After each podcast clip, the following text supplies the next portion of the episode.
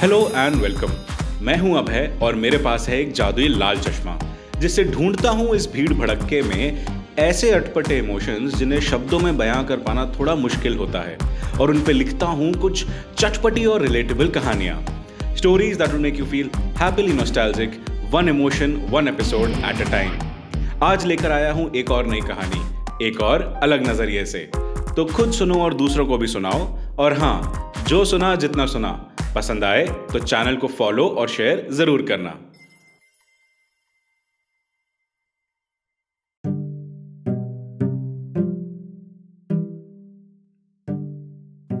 मेरे मामा अक्सर मुझे समझाते हुए कई बार ये कहते हैं कि love is the lubricant of life ज़िंदगी लोगों से बनती है और प्यार से संवरती है।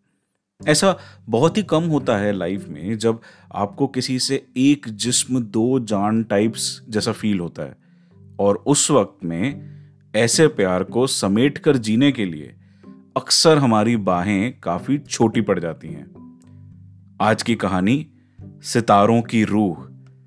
हमारे प्यार को संभाल कर यादों में कैद रखने की है।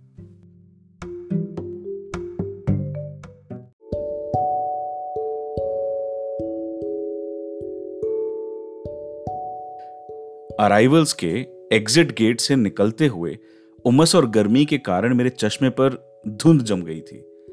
मास्क के नीचे हर सांस के साथ धुंध और बढ़ती जा रही थी। उसने जिद करी थी कि वो मुझे एयरपोर्ट पर मिलने आएगी और आखिरी मैसेज में फूलती हुई सांस में कह गई कि गेट नंबर तीन की तरफ़ उसकी टैक्सी दौड़ के पहुँचने वाली है। मैं भी बस्ता सरकाए गेट से सटक के कोने में खड़ा हो गया, जैसे प्लेटफॉर्म पर बेसब्री से ट्रेन का इंतज़ार कर रहा हूँ। बेसबर तो खैर था ही मैं। कोरी आँखों से तो बस किसी की भीड़ से तेज भागती चाल समझ आ रही थी। शर्ट से पहुंचकर जब वापस आँख पर लगाया, तब तब उसको अपनी ओर तेज़ी से आते हुए देखा। सीधे कटे बाल, चेहरे के इर्द गिर्द किसी वाटरफॉल की तरह लहरा रहे थे। पतली दुबली वो blue jacket white T shirt और काली पैंट के नीचे फ्लावर के प्रिंट वाले सफ़ेद जूते डाली, बड़ी नाजुक सी लग रही थी। लेकिन यही तो बात थी, इसी लुक पर अक्सर दुनिया काफ़ी धोखा खा चुकी थी। पर मुझे पता था, मुझे पिछले दो महीनों में यह पता चल गया था कि इसका दिमाग जब जबान पर आ जाए तो बिना कुछ कहे भी ये किसी का भी बैंड बजा सकती है। पर जैसे ही वो पास आने लगी, मेरा दिमाग एकदम शॉर्ट सर्किट सा हो गया। अटपटे मोड में आकर बहराते हाथों से, पता नहीं क्यों, मैंने आँख पर लगा हुआ साफ़ चश्मा उतार कर फिर से अपनी शर्ट से पहुँचना चालू कर दिया, कि तभी बहुत ही करीब से आवाज़ आई, हाय व्हाट्सअप चश्मा पहुँचते हाथों से वापस लगाकर मैंने देखा तो वो बिल्कुल मेरे सामने खड़ी थी। साफ़ लेंस से उसका खिलखिलाता, चमकता हुआ चेहरा सीधा आँखें चीरता हुआ मेरे मन को छू गया और कुछ तो इशारा कर गया। गर्मी से टपकते पसीने पर एक खुशी की हवा छू के ठंडक सी दे गई। शायद मैं उसको इसी एक्साइटमेंट वाली, हाय, जो फ़ोन पर सुनता था, उसी को लाइव देखकर खुश होना चाहता था। मैं शायद उससे ऐसे ही बड़े अटपटे, अजीब से तरीके से पहली बार मिलना चाहता था। दूर से अगर साफ़ चश्मे से किसी को अपनी ओर आता देख लो तो उसमें सरप्राइज़ वाला एलिमेंट कहा? भाई, दुनिया के सारे इमोशंस एक तरफ़ और प्यार अपनी तरफ़। इसे महसूस करके बयां कर पाना बहुत ही मुश्किल होता है। इसे बस ऐसे ही सरप्राइज़ वाले छोटे छोटे मोमेंट्स में ही जिया जा सकता है। गर्मी चरम पर चढ़े और मैं इससे पहले मोम जैसा पिघल जाऊँ मेल मिलाप के एक कार्यक्रम को तुरंत निपटाकर हम टैक्सी स्टैंड की ओर बढ़ चले। पर टैक्सी स्टैंड है कहाँ? किसी भी अंधाधुन आदमी को सामने दिख रहा था बड़े बड़े अक्षरों में लिखा हुआ कि टैक्सी स्टैंड है किधर। पर मेरे केस में प्यार मुझे अक्सर हमेशा से ही पढ़ा लिखा गवार बना देता था।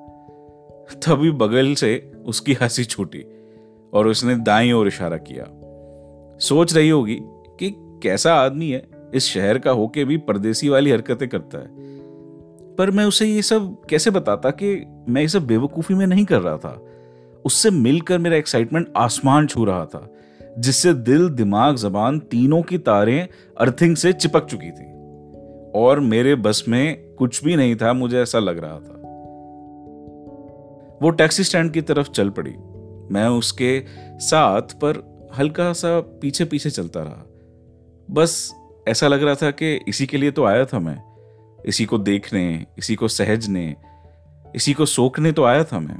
फिर जहान में, मैं किसी और को इधर उधर देख के करता भी क्या? इस जवानी के मिलन को मैं पता नहीं क्यों बचपन वाले प्यार की नज़रों से ही जी रहा था।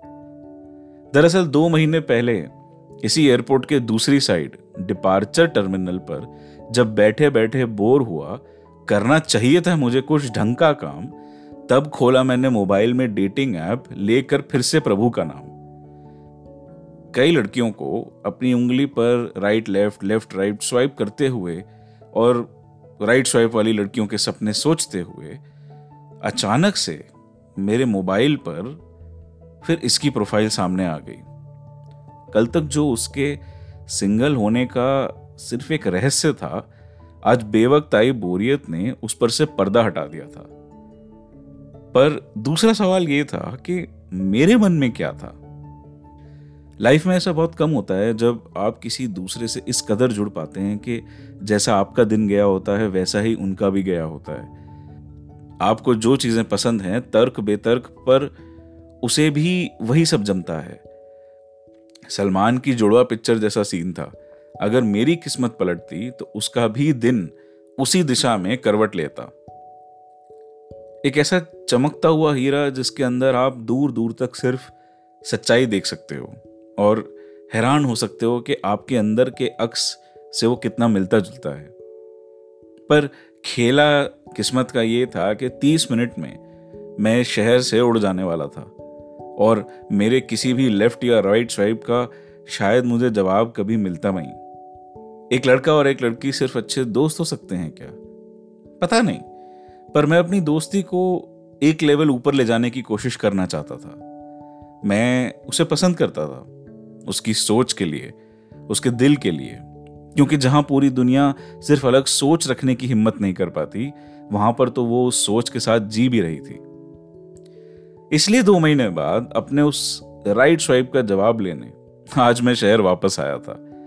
देखते हैं कि क्या वाकई प्यार दोस्ती है या दोस्ती ही प्यार है?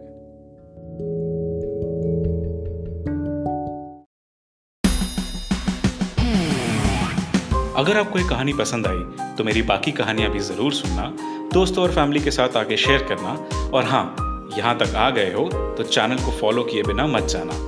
कहानी पर कोई फीडबैक हो तो मुझे मैसेज करना मेरे Instagram handle Maheshwari underscore Abhay ninety पर, जिसका लिंक और नाम दोनों ही मैंने डिस्क्रिप्शन में भी दे रखा है। मैं हूँ अभय, और अब आपसे मिलूँगा लाल चश्मा हिंदी स्टोरीज के अगले एपिसोड में। तब तक के लिए take care and enjoy your life